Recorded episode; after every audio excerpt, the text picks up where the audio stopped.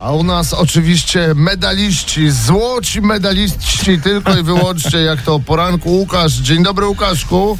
A, dzień dobry, siemano, cześć. Dzień dobry, cześć Łukasz, ty jedziesz po zdobycie złotego medalu. W jakiej kategorii powiedz?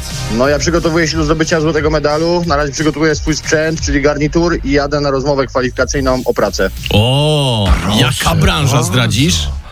No branża najbardziej chyba teraz powszechna, bo to jest branża y, ekonomiczna taka, no bardzo. Mm. Branża ekonomiczna proszę. ćwicza w garniturze i w krawacie, czy bez przesady? O, guzik no, rozpięty ostatnio. Niestety muszę przesadzić na rozmowę, muszę zabrać krawat, tak. No tak. Łukasz, życzymy powodzenia i w takim razie, żebyś wracał rzeczywiście z tym złotym medalem, chyba że ci nie zależy na tej robocie. To nie, to nie życzymy. Nie no, ekonomiczna branża zależy mi, no. To Zależy. żeby było co świętować, tak, W takim ten razie medal. pod- odezwij się jutro, czy się udało, czy nie, koniecznie. A my witamy Dawida, dzień dobry.